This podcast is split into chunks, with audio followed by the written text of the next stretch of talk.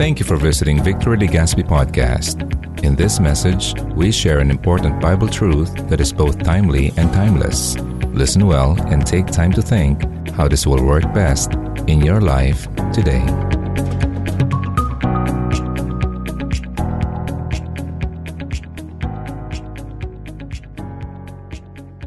Good morning. Yes, good afternoon na. Good afternoon. Okay, so we are now on our fourth Sunday or fourth uh, installment para sa ating uh, Knowing God series. For uh, three Sundays, we discuss about understanding, uh, understanding and knowing God in our lives, in our relationship with Him. 2 Peter chapter 3 verse 18 the last verse of the book of Second Peter, it says there, uh, we have we uh, encouragement ni Peter, but continue to grow in the grace and the knowledge of the Lord Jesus Christ. Sabi niya doon, continue. Our relationship with Christ is not a one-time, a five-year contract. It is a continuous growth. It is a continuous contract. It's a vow unto the Lord that we will be with Him, serving Him, whatever the cost, and receiving His encouragement whenever we are not only down, but whenever there, there are difficulties in our lives. And uh, growing is important because when we grow, we know God. We know kung sino siya sa atin. Again, we can never know God as a whole, but little by little, until such a time, kunin niya na tayo. Okay? I mean, we can never contain God. God can never be contained in one container, in one person. Lahat. But uh, having said that, we can never uh, say 100% know God. Okay? Pero unti-unti as we grow in our relationship with Him.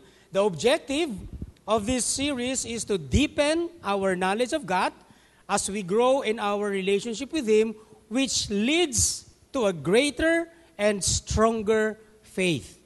Greater, stronger faith. So for three Sundays now, we talk about on the week one, we studied the book of Psalm in chapter 8. Now this series will help us understand the book of Psalm, the writers of the book of Psalm, on how they experience God in their lives. Okay? And we said, okay, dito sa God's glory, we can know God, okay, when we understand His glory, His creation, His provision, and everything. And we said, only by knowing Christ, we allow, uh, uh, only by knowing Christ will allow us to reflect God's glory. Apart from knowing Christ, there is no glory in us. Okay, we are created in God's image. But then, we have to grow and understand that His glory, uh, He, he shared it to His creation. And one of, uh, one, uh, tayo ay naging recipient ng glory niya. Okay, so again, only by knowing Christ will allow us to reflect God's glory. Second week, pinag-usapan natin dito yung Psalm 34. And we said in Psalm 34, God is good. Okay, His goodness. Help us to know Him. Okay? Napakasarap makilala ang napakabuting, ang napakabuting Diyos. Okay? Kung malupit siya, ayaw na natin siyang makilala. Tama. Kung yung isang tao, mas, uh, ma, uh, ano tawag doon? Mahilig sumimangot o sabihin natin eh, malupit. Gusto mo ba siyang makilala? Turn off, di ba? Pero si Lord hindi ganon. He is good and He desire that each and every one of us will know Him. And we said, dito sa Psalm 34, God's goodness is experienced through His blessings, provision, and protection. You know what? Every time we wake up, we have to thank God because somebody was not able to wake up. Amen po ba? Sa araw-araw na ginagawa sa atin ng Diyos, alam mo, masala, salamat sa blessing niya. Kasi yung iba, hindi na nakareceive ng blessing. Okay? Next. Last Sunday, pinag-usapan natin sa Psalm 65. We talk about God's generosity. Okay? And we said that God, in God's generosity, God's abundant generosity should make us grateful to Him, generous to others, and His church. Meaning, the blessing that was given to us, we can share it okay, to others and also to His work to advance His kingdom. And someday, they will become part of the kingdom of God. Our loved ones, our friends, we desire that they will also know, that they will also come to know the Lord. So, pag-usapan natin ngayong umaga, ngayong hapon, itong another psalm. Okay? Ito, uh, okay, Psalm 103, which we entitle it God's Graciousness. Okay? God's graciousness. In fact, okay, in spite of the fact that we don't deserve it, He blessed us. And that is grace. Okay, ito po to. God has loyal and eternal love for us, His people, despite the fact that we don't deserve it. What, what do you mean by that? In, in spite that we don't deserve God's grace because of our sinfulness and because of our stubbornness, yet the Lord allowed us to experience His grace. True enough, He is a gracious God. At yun, ay ba, uh, babasahin natin doon sa Psalm 103. Now, let me just give you a quite summary, pero babasahin pa rin natin yung Psalm 103. So, ang Psalm 103 is just like a chapter na mayroong bookends. Okay, ang bookends ay yung uh, nasa dulo, uh, something na nasa dulo ng shelf mo at ito pang isa nasa dulo. Okay, anong ibig ko sabihin? At the start, at the start of this chapter, we talk about the, the uh, God of grace. Okay, about ano no. Sa verse 1, it talks about blessing. It talks about how he showered this blessing upon his people. Okay, dun po sa verse 1. And uh, inside of that, okay, inside that book, uh, book ends, should we say, is God of grace, sa, chap, sa verse 2 to 5, and God of steadfast love. And also, God of eternal grace. Pag-uusapan po natin yan. And another end, He closed it again with blessing. So, we are blessed at the first, yung dinedeclare nitong uh, psalmist, and that is David. You know what? David is the one, I, I can say na he has the right to write this uh, psalm, Psalm 103. Why? Because he experienced uh, to be in the lowest of his life, okay, committing adultery, committing murder, and also he experienced he, the peak of his relationship with God.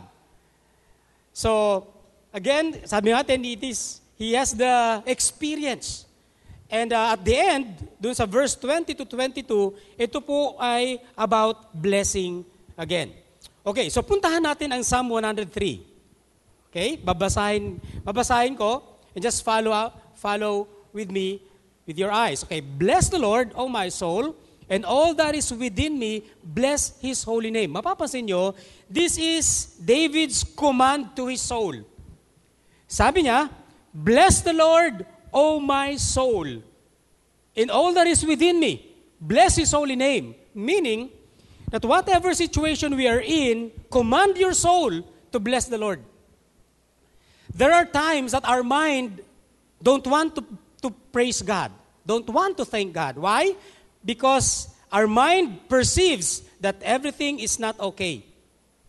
In spite of that, let your soul praise Him. Let your spirit praise Him. And sometimes, our heart don't want to bless the Lord. Our, our uh, soul doesn't want to bless the Lord, and even our spirit. Kaya ang sabi niya doon, all that is within me.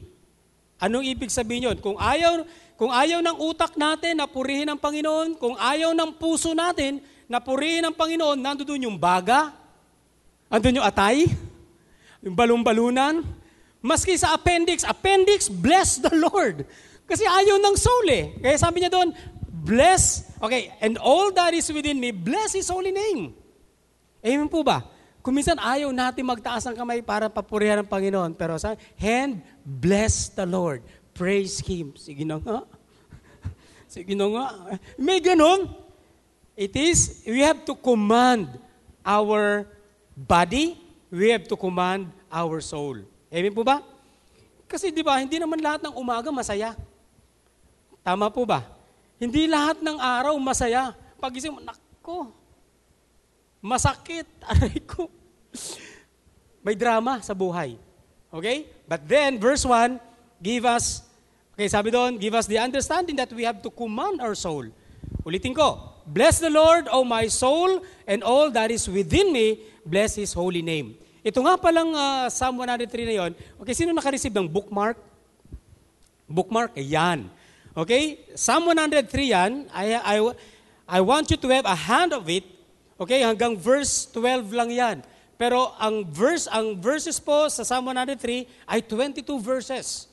So, ilagay niyo sa books ninyo, ilagay niyo yan sa inyong uh, uh, picturean ninyo para maalala ninyo. Okay?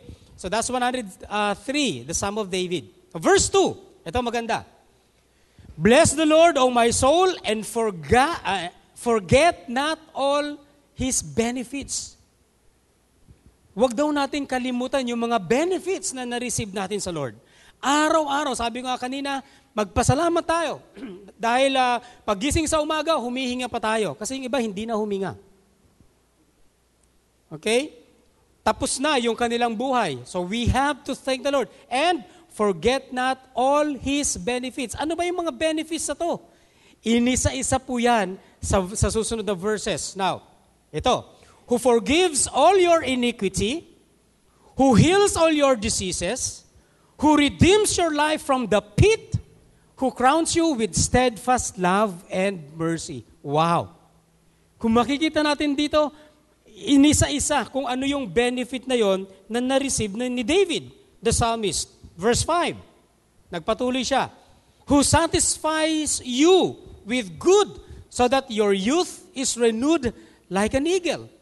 Yung iba dito, muk, uh, ang age ninyo ay 60 na, pero pag gumalaw kayo, para lang kayong 40. Di ba? Tignan mo si Dave. Mukhang 40. Ay, hindi. Hindi, wala pang 40 yan. 20 pa lang yan. Now, the point, alam mo ba, may mga tao na wala sa mukha niya yung kanyang age. Tingnan mo yung katabi mo. Okay, pantay lang ba? Pantay lang ba yung age niya sa kanyang galaw? Sa kanya... Minsan hindi. Ha? 40 ka na? Parang 30 ka lang. Ah? Tapos sasabihin niya, joke lang, ikaw naman naniniwala ka agad eh. But the point is, merong ganun. Pero yung iba naman, ang bata-bata patingnan, pero ang tanda na gumalaw. Di ba? Parang lagi may sakit, lagi na lang. Ilang taong ka na ba? 20. 20! Tapos ganyan ka na magkikilos. Okay, alam niyo, nakakatuwa si David. Sabi niya, who satisfy you with good so that your youth is renewed like eagles. Ibig sabihin yung eagle talagang nagsusoar high pa rin siya. Di ba? So, our satisfaction can only be found in our relationship with God. Some people find satisfaction sa material things. Some people will experience, we want to be satisfied with drugs, with vices, pero wala pa rin. At the end of the day, they are still wanting. Why? Because only God and our relationship with Him can satisfy us. Tanungin mo yung iba, kung, kung ano na sila, kontento na sila. I mean, not saying na kontento na yung kalagayan nila, hindi. Ang nakakapagpasaya sa kanila, yung paglilingkod nila sa Panginoon. Amen? Now, tuloy natin. Verse 6. The Lord works righteous? The Lord works righteous and justice for all who are oppressed. He made known His ways to Moses, His acts to the people of Israel. The Lord is merciful and gracious, slow to anger, and abounding in steadfast love. He will not always hide, nor will He keep His anger forever. Okay? He does not deal with us according to our sins, nor repay us according to our iniquities. So ibig sabihin nito, may mga bagay na deserve sana tayo pero hindi niya binibigay. That's grace of God. Verse 11, For as high as the heavens are above the earth, so great is His steadfast love towards those who fear Him. Gaano ba kataas ang heaven? Ang physical na heaven? Gaano kataas ang kalawakan? Palagay nyo? 50 kilometers? 100 miles? 100 million miles? Hindi, walang katapusan yan. Kaya nga, balikan ko yung verse na yun. No? Sabi doon, As high as the heavens are above the earth, so great is His steadfast love towards those who fear Him. Unlimited. As far as the east is from the west. Gaano kalayo ang east at saka ang west? Wala rin. Walang katapusan. Ano ibig sabihin nun? Walang katapusan ang pagmamahal niya sa atin. Sabi nito, as far as the east is from the west, so far does He remove our transgressions from us. Kung pinatawad tayo sa ating mga kasalanan, itinapon niya na yun sa napakalayo para hindi mo na masalubong. Para hindi mo na matapakan uli. Para hindi mo na i-acquire uli. Ito ang sabi doon sa verse 22. Mag-jump lang ako sa verse 21 and 22. Sabi nga natin kanina, parang bookends ito. Bless the Lord, all His hosts, His ministers who do His will. Bless the Lord, all His works, in all places of His dominion. Bless the Lord, O my soul. He commanded His soul to bless the Lord at the beginning, and even at the end, He commanded His soul again. Why? Because there will be moments in our lives that we don't want to bless the Lord because of our situation. But let me tell you this command your soul to bless Him. Let's pray. Lord, thank you that this is indeed a moment wherein we could acknowledge your graciousness. Thank you that you forgave us, you redeemed us, and you satisfied us. That even the world can never give. Thank you that you desire that each and every one of us come to know you and understand you more, that we may experience the satisfaction that you offer. Thank you, Lord. Guide us as we study your word. In Jesus' name, amen. He is a God of gracious, and He is, he is doing it ever since. Ever since the world began, hindi. Bago pa niya gawin ang mundo natin. He is existing.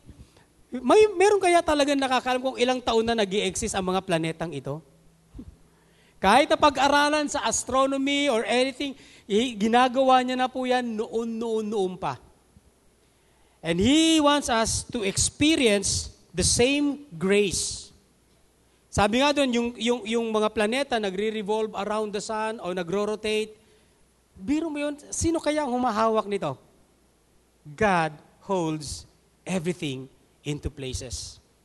Psalm 103 is a thanksgiving hymn celebrating God's goodness to those who do not deserve to receive it. There are things that the psalmist wants to celebrate about the Psalm 103. Ibig sabihin, dinescribe niya kung ano yung kanyang isine-celebrate. Okay, tatlong bagay, pag-uusapan natin dito about the grace of God. Number one, of course, He is a God of grace. He is the author of it and even He is the standard of it. Balikan po natin yung Psalm 103 muna kung ano yung mga benefits na gusto niya na maintindihan natin. That's why He is worthy of all praises galing sa atin. Isa-isahin natin yun. Ano? Letter A is forgiveness. Next is healing. Then redemption. And He crowned us or re- or uh, rewarded us. And letter D, makikita natin doon, He satisfied us. Now, bakit kaya unang-una forgiveness? You know why? Because we can never appreciate God's grace without us being forgiven. We can never appreciate kung sino si God kung ang iniisip natin, makasalanan tayo, nasa sinful nature tayo. But then, when we ask forgiveness, then it clears the way. Okay? Naaalis yung cobwebs, naaalis yung mga obstacles kung ano yung nakaprepare doon sa dinadaanan natin. Because of God forgave us, now we can know who God truly is. Some people try to understand God, try to read the Bible, try to grow in their spiritual lives, pero to no avail. Why? Because hindi naintindihan kung ano ang forgiveness. All have sinned and come short of the glory of God. Kahit gaano tayo kabait, kahit gaano tayo katindi, sabihin natin, kahit gaano tayo sabihin natin na perfect, perf, uh, perfecto, hindi pa rin. We still need forgiveness. Again, all have sinned and fall short of God's glory. That's why when we said, Lord, come to my life, please forgive me of my sins, make me the person you want me to be, then and only then you will know how clear the Word of God is. Why? Because you humbled yourself and asked forgiveness and you repented from sin. Then, sunod-sunod na. Sunod-sunod na. Healing. Now, some people will say, okay, bakit ang tagal-tagal ko na nagpipray, hindi pa ako healed? Samantalang yung isa, hindi pa nga nakakakilala sa Panginoon, na-healed na. Pinagpray ko siya ako.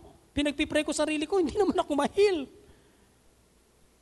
But you know what? God has something for you. Healing, yes, I believe in physical healing, but first of all, He is going to heal us spiritually. And everything will follow. Forgiveness, then healing, then redemption. Wow, itong mga benefit na to, money can never buy this. Redemption. Kumbaga, ipinag, pinagpalit niya yung sarili niya para sa atin. Redemption sa salvation, crowned us or rewarded us. He crowned us. Ibig sabihin, binigyan niya tayo ng dignity. Binigyan niya tayo ng dangal. Kung tayo, pinagbili natin yung dangal natin, kung binaliwala natin yung dangal natin, paglapit sa Panginoon, ibinalik niya yung dangal na yon. Yung original na dangal na ibinigay sa atin, ibinalik niya sa atin. Praise God! At ngayon, wag na nating itapon yung dangal na ibinigay uli sa atin ng Diyos. Ayan po ba? He crowned you, He rewarded us. And lastly, ito, letter E, satisfaction. Satisfaction, the peace of mind. I remember doon sa, sa John chapter 14 when it says, Peace I leave you, peace I give to you. Peace that the world cannot give, peace that the world cannot understand. Ayun yung peace means, ano yung peace? It's not the absence of war, or neither is the absence of problem. Hindi. But Jesus in the midst of that problem. Jesus in the midst of the, your difficult situation. And that is the satisfaction God gives us. Sino gusto nun? Yung meron ka talagang peace of mind. Alam nyo, hindi nabibili yung peace of mind eh. Maraming gusto niyan, pero hindi makabili. Alam niyo kung kanino lang siya mapu- makukuha sa Panginoon, libre pa. Pero nakakalungkot, ang daming ayaw sa Panginoon. Now, talking about God who is the author of grace, we can say, you know, that uh, the so-called act of goodness, okay, God is the standard of grace. Totoo po yun, di ba? Ibig sabihin, kung pinag-uusapan yung, yung uh, biyaya si Lord yung standard. Anong ibig sabihin yan? The also called act of goodness will be measured according to the standard of God. Ano ang point natin dito? Okay, let me give you an illustration. Ito po ay, sabi dito, the International Bureau of Weights and Measures in Sevres, Sevres, France keep the international prototype of kilogram, which means this, pli, uh, this piece of platinum iridium alloy weighs exactly 1 kilogram. Exactly 1 kilogram. Kapag merong uh, gusto silang i-contest, ito ay uh, ilang timbang nito? 1 kilogram? O sige, punta tayo sa France. Ganun ano? para talagang itong, kung ito nga ay uh, isang kilo. Now, kumbaga, kung giban natin sa local, ito po ay yung tinatawag na timbangan ng bayan. Okay. Sino na sa inyo na kapag namamalengke at duda doon sa binili mong karne at merong timbangan ng bayan, doon sa baba kung sa Ligaspi, meron doon sa may pag-akit ng may timbangan ng bayan doon. Sino sa inyo nag-try na na-iweigh yung kanyang binili doon sa timbangan ng bayan pag ikaw namamalengke tas yung kamay? Okay? Konti lang. Nagtitiwala na tayo sa ating mga timbangan sa palengke. Minsan nire-raid yan. Alam niyo po ba yon? Yan dyan sa Legazpi Market, nire-raid yan. Bakit? Kasi yung timbangan nila hindi okay. Now, ay, hindi ko sinisiraan. Kaya nga nagkaroon na nga ng timbangan ng bayan doon sa ano. And, come to think of it, bibili ka ng dalawang kilo ng uh, chicken. Talagang dinagdagan pa. Di ba may mga ganun tek? Da, o, dadagdagan pa siya. Yung pala, pag dinala mo sa timbangan ng bayan, ito ay kulang ng one-fourth. One-fourth? Isamantalang kung ang kilo ay 180. Okay? Ang one-fourth niya ay 45. Kulang ng 45 pesos. Now, kung talagang marami kang pera, sabi mo, okay lang, kaysa naman umakyat pa ako. Pero kapag budget talaga yung pera mo, ay, hindi pwede to. Nag-uusok ka, umuusok ka na. Tapos kulang ito. Hindi, tama yan. Kulang ito. Halika, pumunta ka dun sa timbangan ng bayan. Kahapon, bumili kami ng tilapia. Alam mo yung, pag, kasi live yung tilapia, di ba? Kinikilo nila yan. Now, pag nilagay nila yan, talagang mabilis sila maglagay eh. Okay, tapos yung, oh, yan, lampas niya ng isang guhit. Pero tingnan mo, ang daming tubig. Kaya sabi ko, ah, pakita, bumili kami, sabi ko kay, kay Miss, Chuta, paalisin mo yung tubig dyan. Mm, pag hindi yan, hindi na lang. Tinanggal yung tubig. Aba, one-fourth ang tubig. Biro mo yun. Kinang, Miss, may tubig pa. Sige, one-eighth din yan. no, bakit na? Kasi wala sa standard. Nandadaya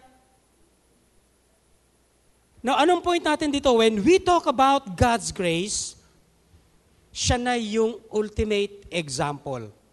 Walang labis, walang kulang, talagang eksakto. And we want that. We don't want to be deceived.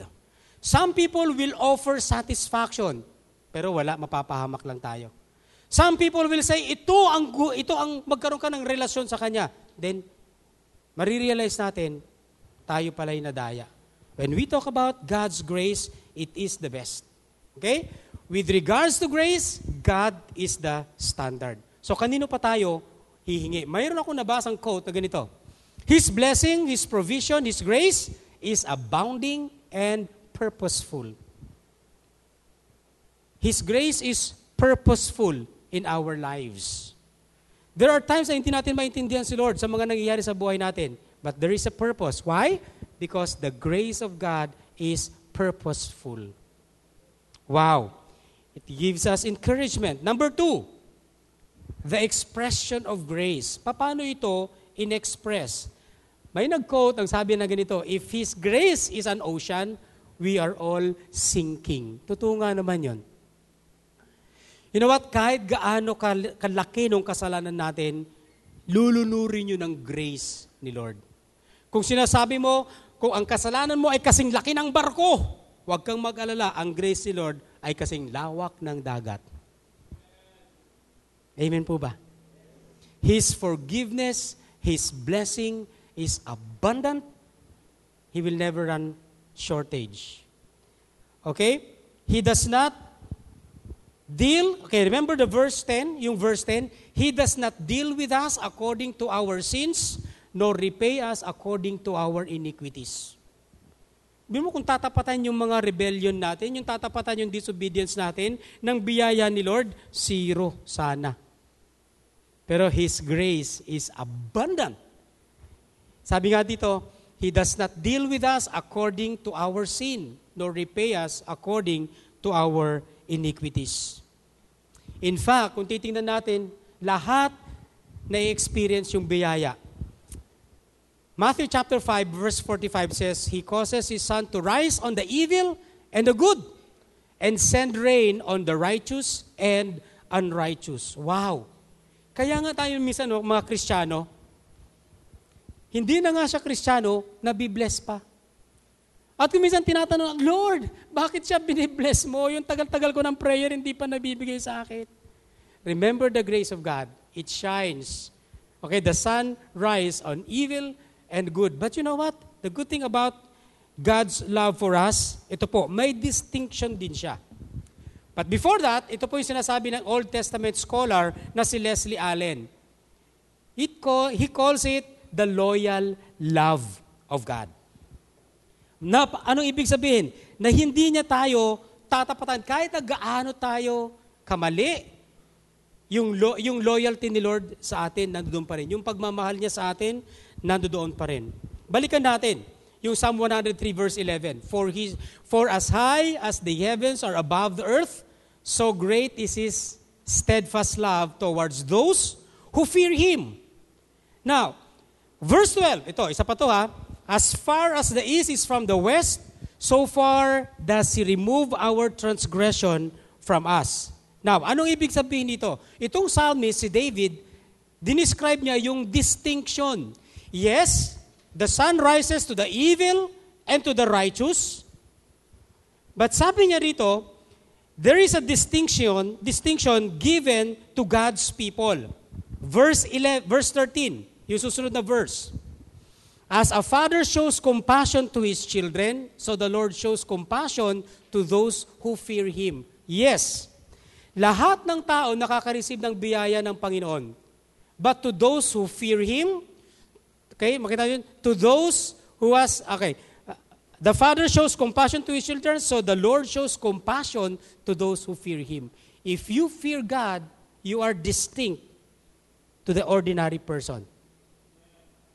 If you believe in God, you are distinct to an ordinary person. Kakaiba kaysa doon sa ibinibigay na biyaya niya doon sa kanyang mga anak. Anong ibig sabihin nito? Okay, kung titingnan natin, marirealize natin na, okay, walang favoritism si Lord. But to those who do His will, na mga anak niya, another favor is given. Okay, now, si Rick Warren, okay, sinabi niya po ito, What gives me the most hope every day, uh, hope every day is God's, okay, ulitin ko, What gives me the most hope every day is God's grace. Knowing that His grace is going to give me the strength for whatever I face. Knowing that nothing is a surprise to God. Rick Warren is the author of Purpose Driven Life book. And you know what in his life? Yung anak niya kasi nag-commit ng suicide. Yes. So maraming tao nagsabi, ha? Anak ni Rick Warren, nag-commit ng suicide? Hindi niya ba na-disciple yon? Hindi niya ba naalagaan yung spiritual life niya? Dinaanan niya yung napakabigat na problema sa buhay niya. But you know what? Sabi niya, it is the grace of God who allowed me to stand. Ulitin ko yung sinabi, what gives me the most hope every day is God's grace, knowing that His grace is going to give me the strength for whatever I face. You know what? whatever you're going to face this 2017, the grace of God will uphold you. Why? Because you are His son and you are His daughter. There is a distinction between those who are receiving the sunrise, those who are receiving the wind, the air that they breathe. May distinction pa rin. Those who know God will receive more favor from Him. Take it from Rick Warren. One, every clear, one very clear distinction of the loyal love of God for Christian is that we will get to enjoy eternal life. This is something that is not given to anyone. Alam niyo po ba ang eternal life is not given to anyone? Some people will say, lahat naman tayo, lahat, lahat, lahat, magkakaroon ng eternal life. Hindi po. Hindi yun ang sinasabi ng Bible. And you know, sabi doon sa John chapter 1, 12 to 13, ito po yun. Distinction. Distinction. But to all who did receive Him, who believe in His name, He gave the right to become children of God.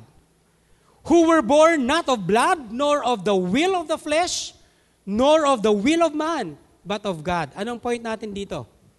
Doon sa mga naniwala at sa mga nanampalataya, sila lang yung binigyan ng karapatang maging anak ng Diyos. And because of that, you have eternal life. Eternal life, wala niyan lahat. To those who believe in Him has eternal life. John 3.16, malinaw na malinaw. But because some people will just to uh, just want to encourage themselves na ah, hindi, sa Lord pa rin ako. Teka, ayan ang sabi ng Bible. As many, as re- but those who received Him, who believe in His name, He gave the right to be a child of God. God is gracious. Okay, He is the standard of grace. Lastly, number three, eternal grace.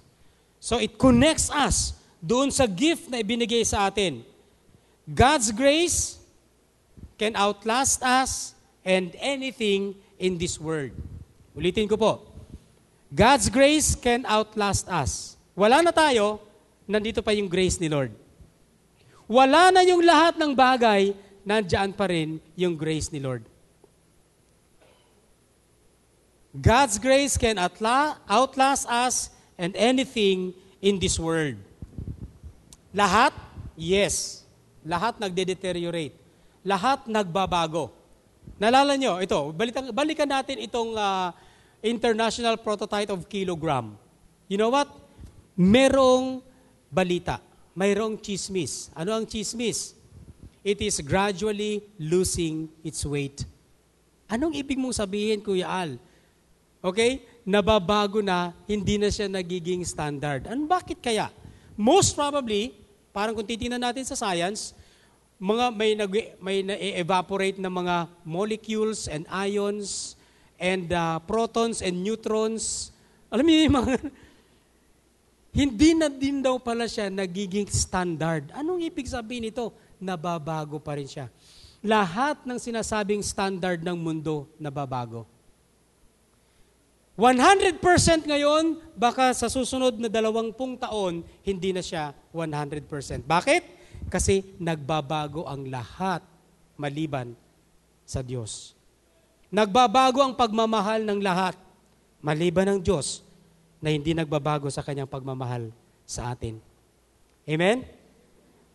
Agree with that? God, as a standard of grace, does not change. He is immutable. Okay? Immutable means He never change.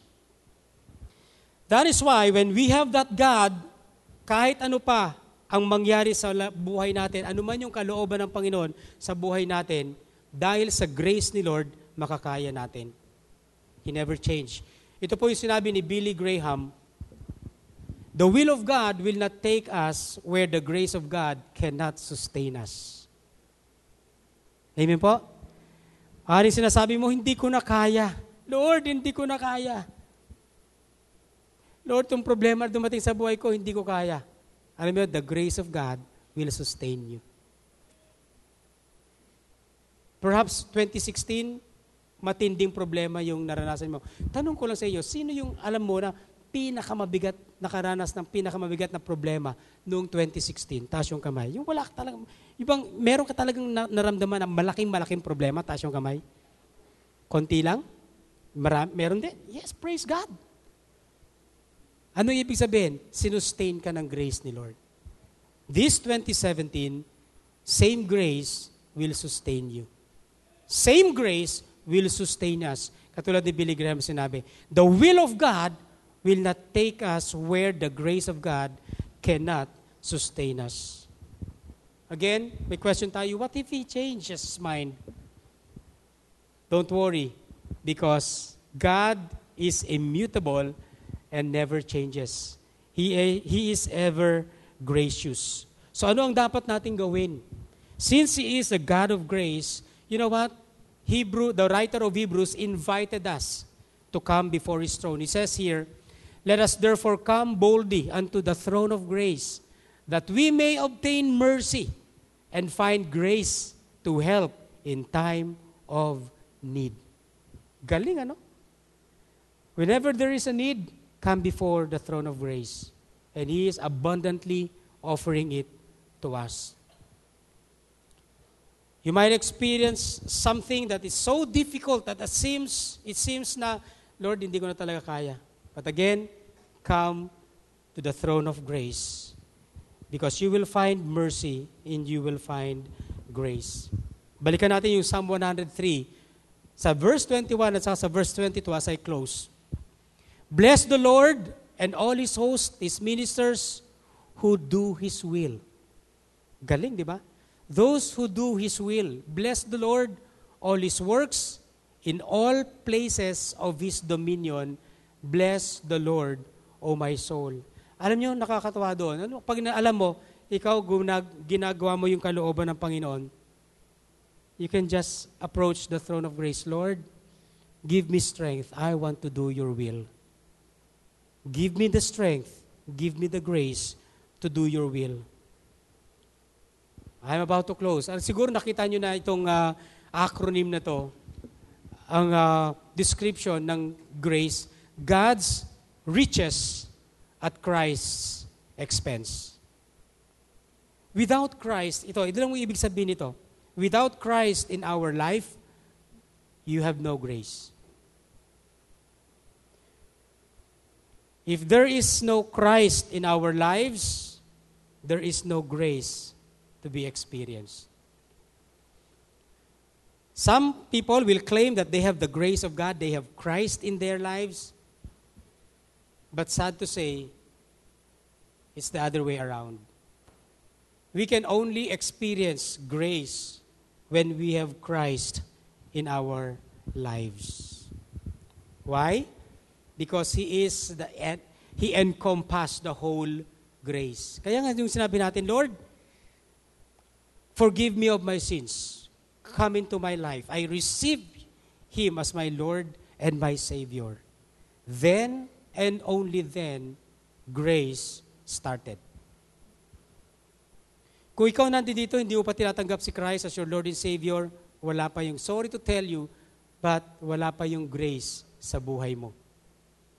But you can receive Him. You can receive it right now. You can receive Him right now as a gift. Remember, grace means God's riches at Christ's expense. Without Christ, there is no grace. But the grace of God is always available. You might be the most religious person on earth, But without Christ, there is no grace. Ikaw na yung pinakamasipag sa ministry. Without Christ, there is no grace. Let me close with this statement, our main idea. God's loyal love is both generational and eternal. It will sustain us to finish this race. Alam mo maganda yung word na generational at saka eternal. Your relationship with Christ today will be passed to the next generation, to your children's children, and to your children's children's children. It is multi generational. Start a generation where God will be blessed in your life and in even in the generations to come. Alam niyo po, tayo, ako, I realize, I am the start. I, Mama ko po nakakilala na sa Lord. Praise God. Ako nakakilala na sa Lord. And even, sabi ko, my generation will know God. Because of me, I'm not bragging, but because I have the grace of God, then my generation, Bantayan tribe, will know the Lord. Sa inyo din, kayo nakakilala ngayon, you're going to start a new family, you're going to start a new tribe bagong lahi, ala, hayaan ninyo na ang inyong maging lahi ay nakakilala sa Panginoon. Start a new tribe that knows God, that knows the grace of God. Again, as I will close in prayer. God's loyal love is both generational and eternal. It will sustain us to finish this race.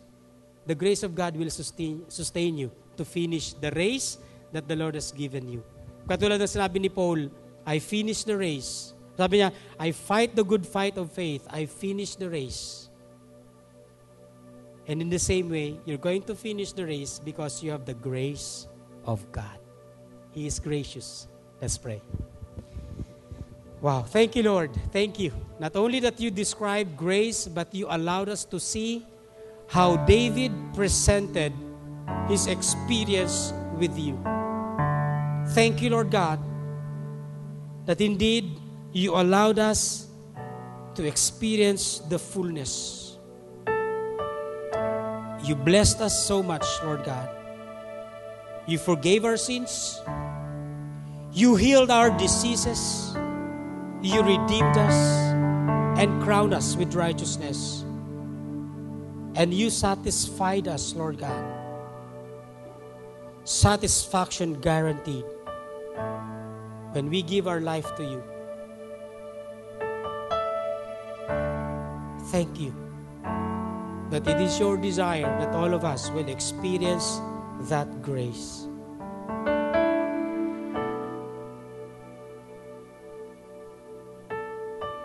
Lord, we want to know you more. Deep in our soul, we want to know you. And help us, Lord, to do your will. Because by your doing your will, that is the distinction between the unrighteous and the righteous.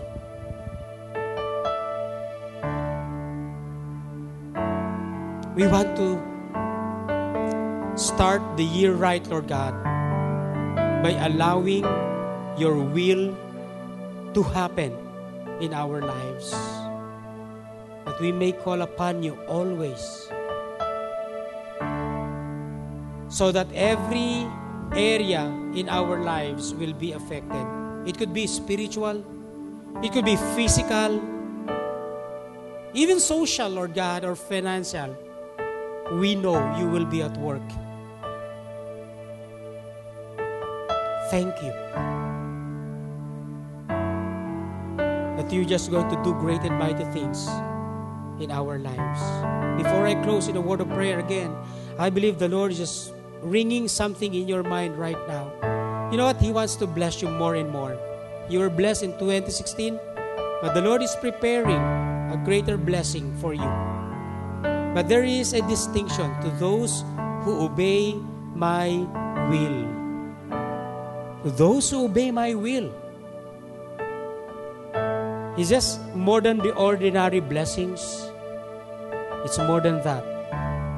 He wants to bless you even more. Well, blessing is a motivation to do the will of God, but that's not the point.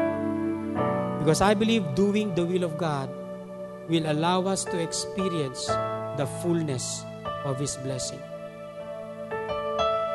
There was a time in your life, most probably you were so disobedient, stubborn, and it seems your relationship with the Lord is getting lukewarm. But this time, you want to get it right with God. Stop running away from Him. The Lord allow you to be here so that you will just stop and listen to His leading, to His will. Hallelujah. Just want to take you a moment to, to pray, a minute or two, getting right with God allowing His grace to flow in your spirit right now. Allow the Lord to speak to you. That's right. Just pray. Where are you now in your relationship with the Lord? Are you still excited serving Him? This is 2017.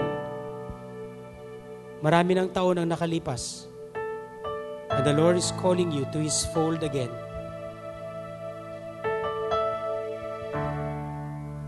And you're telling God, Lord, I want to do your will. I want to do your will. Thank you, Jesus.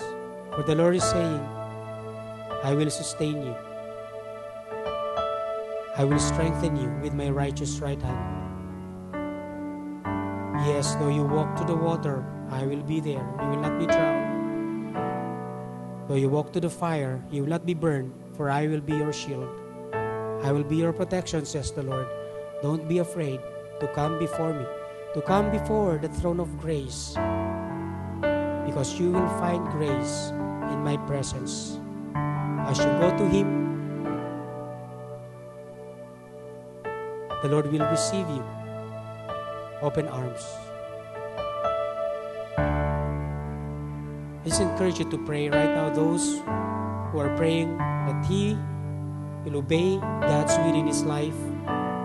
Let me just pray for you, Lord. I pray that those who prayed in their hearts to obey your will, I pray that you're going to sustain him with strength, sustain her with power, so that this race will not be a burden to her, to him. I pray, Lord God, that you will satisfy him every day. Satisfy with your presence. And I just declare power and strength so that he or she can do your will. Thank you that you are generous to give your grace to this brother, to this sister who is praying right now that this is a time to stop and listen to your instructions. I pray, God, that your grace will overflow. Thank you, God. If you are here today and you have not accepted Christ, accepted Christ as your Lord and Savior, again, this is a challenge for all of us. There is no grace that is lying in our hearts. But let me extend this invitation. Receive Him as your Lord and Savior. Then the grace of God will flow. Just pray this prayer Lord Jesus, I receive your grace. I receive Him as my Lord and Savior and accepting Him to rule over my life. No longer I, but Christ in my life. Change me and make me the person you want me to be. Thank you, Lord, for the new life, for the grace. If that is your prayer, again, let me congratulate you because you have now the grace of God. If that is the prayer of your heart. Hallelujah. Now start a new relationship with Him. He is gracious and will never change. Let us all stand up. Let us all stand up as we close in a word of prayer. Hallelujah. Thank you, God. Lord, indeed that your grace is abundant. It is always av- available to those who desire for it. And we could come before the throne of grace that we can find mercy, so that we can find forgiveness and satisfaction. Once again, Lord God, just like what the psalmist said, may we not forget the benefit that we receive from you. Having that personal relationship with you that no other gods can give. Thank you for this relationship that you have started in us. Thank you for the salvation. Thank you for the fullness of blessing that you have given us. Thank you for everything.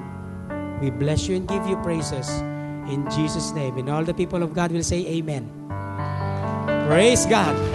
Praise God for that grace. Praise God for that overflow. You can take your seats. You know, kanina habang nagpipray ako, parang there, just overflow. Overflow of God's abundance sa atin. Yun yung po, yung grace ni Lord, abundant. Okay? So, He never lacks. Now, before Joshua come before us and, you know, encourage us and pray for our giving, again, dun sa na- na-learn natin dito sa sa points, o dun sa Psalm 103, you can just get yung ating uh, bookmarks and just to review and share something, a revelation that you have just received dito sa message na ito. Come on, uh, kausapin mo yung katabi mo and share something. Ano yung uh, naintindihan mo uli dito? Kasi ito lang yung time na po pwede tayong mag-share kung ano yung natutunan natin. Giving us a two or three minute para, alam mo yun, yung i, i ano tawag doon? I-voice out kung ano yung natutunan natin. Come on, come on, huwag kang mahiya sa katabi mo, kalabitin mo siya, huwag, kausapin mo ako, kausapin mo ako, share mo yung kung ano yung natutunan mo. Come on, dali. Kalabitin mo yung katabi mo, share mo sa akin kung ano yung natutunan mo. Go! Thank you for listening. We hope you find this message useful and inspiring. For more podcasts, subscribe to soundcloud.com forward slash Victory Legaspi Podcast or like our Facebook page at facebook.com forward slash Victory Legaspi.